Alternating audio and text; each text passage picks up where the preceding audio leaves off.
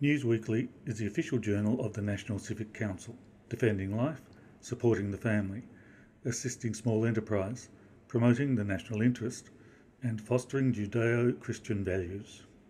Hello, you're listening to the News Weekly podcast. Peter Kelleher speaking.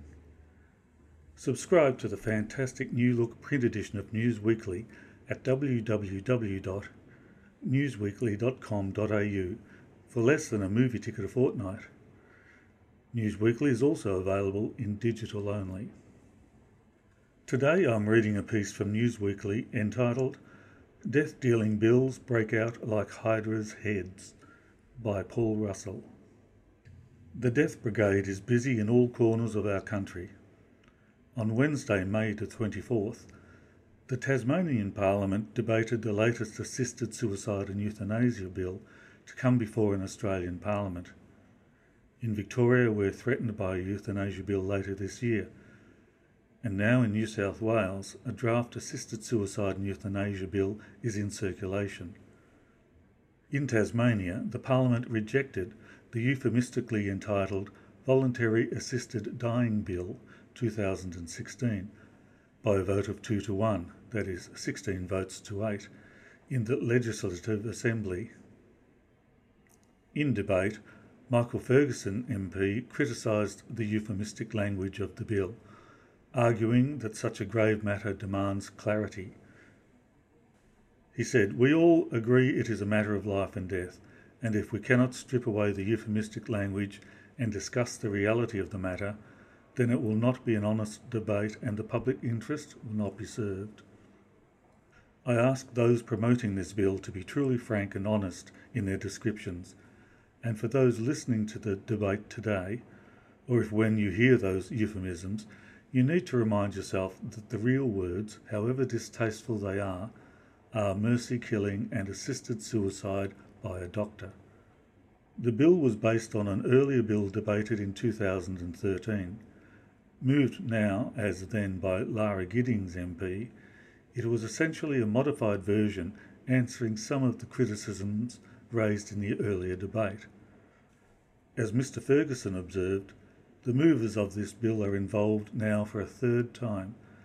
They have told us each time, no doubt in genuine self belief, that this bill is safe and robust. They said that each time. The movers told Tasmanians to trust us. Recently, effectively euphemistically, they have said, We have fixed it now. It has been thoroughly consulted, carefully designed. End quote. Indeed, a few MPs spoke in favour of the concept but against the bill precisely because of the deficiencies in the proposed model. Quote, there are upwards of 20 errors in this that make this bill hard to read, and I am surprised that I am the first person here who has raised this today, said Roger Jaensch, MP. This bill does not refer internally consistently at all, and it is hard to follow through. That to me says that this bill is not polished, not ready, not checked enough, and that erodes confidence in this bill for me. Unquote. Matthew Groom MP exposed a real problem for the bill and its mover. He quoted Giddings from a recent radio interview where she agreed that there is no perfect solution. She said, There is no perfect model. We are developing a model, and it has been developed over some years now that we believe is safe, that will look after vulnerable people.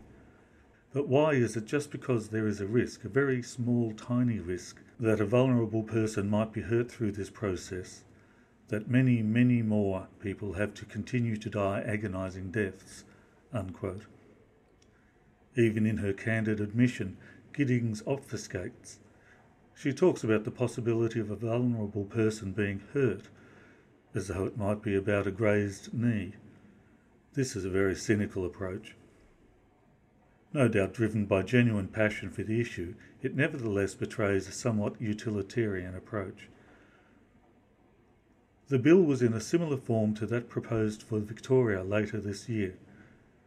One hopes that Victorian Premier Daniel Andrews will note this defeat. There's still time for second thoughts. Meanwhile, in New South Wales, a draft assisted suicide and euthanasia bill is being circulated for comment and consultation. The consultation is being conducted by the New South Wales Parliamentary Working Group on Assisted Dying. Although this sounds rather official, essentially the members of this group are simply a common interest group of MPs within the Parliament. Not only is this working group not an official organ of the Parliament, but the consultation itself holds no official status either. You've probably guessed the members who will oversee the consultation are also the members of the working group. Like the Ministerial Advisory Panel in Victoria, submissions will be kept in confidence and not published, and there will be no consultations with the public, only community information sessions. And what of this draft bill? No point wasting ink on analysing clauses at the moment. That can wait until the bill is tabled in Parliament. Apart from the novel lower age limitation of 25 years, it looks most like any other bill we've seen over the last decade and more. This despite the parliamentary group claiming to have, quote, consulted extensively since 2015 with key stakeholder organisations and parliamentarians in New South Wales on the bill. Unquote.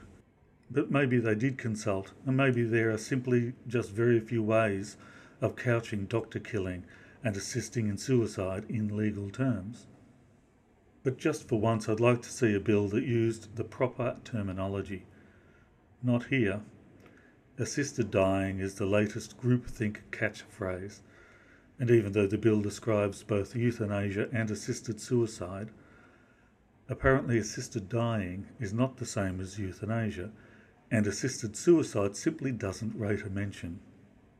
From their overview statement, quote, patients may self administer or be assisted by their medical practitioners or a nominated person to administer a lethal substance, as prescribed by regulations, to end their lives after having gone through the required process outlined in the bill. Unquote. And then this gem quote, The Voluntary Assisted Dying Bill 2017, New South Wales, is a bill that provides for physician assisted dying, not voluntary euthanasia. Unquote.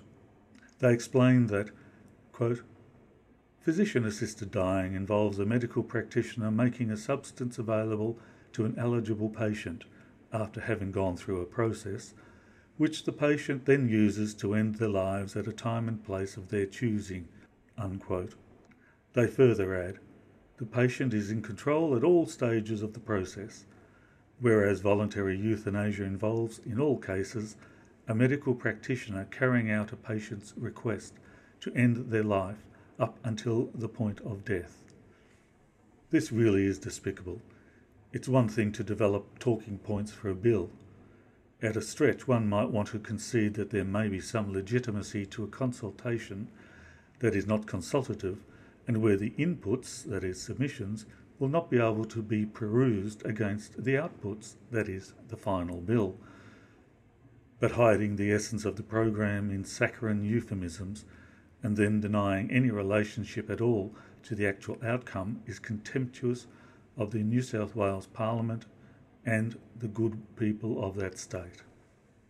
The last time the New South Wales Parliament devoted time to assisted suicide and euthanasia, the bill failed at second reading in the Upper House by a vote of 23 to 13 in 2013.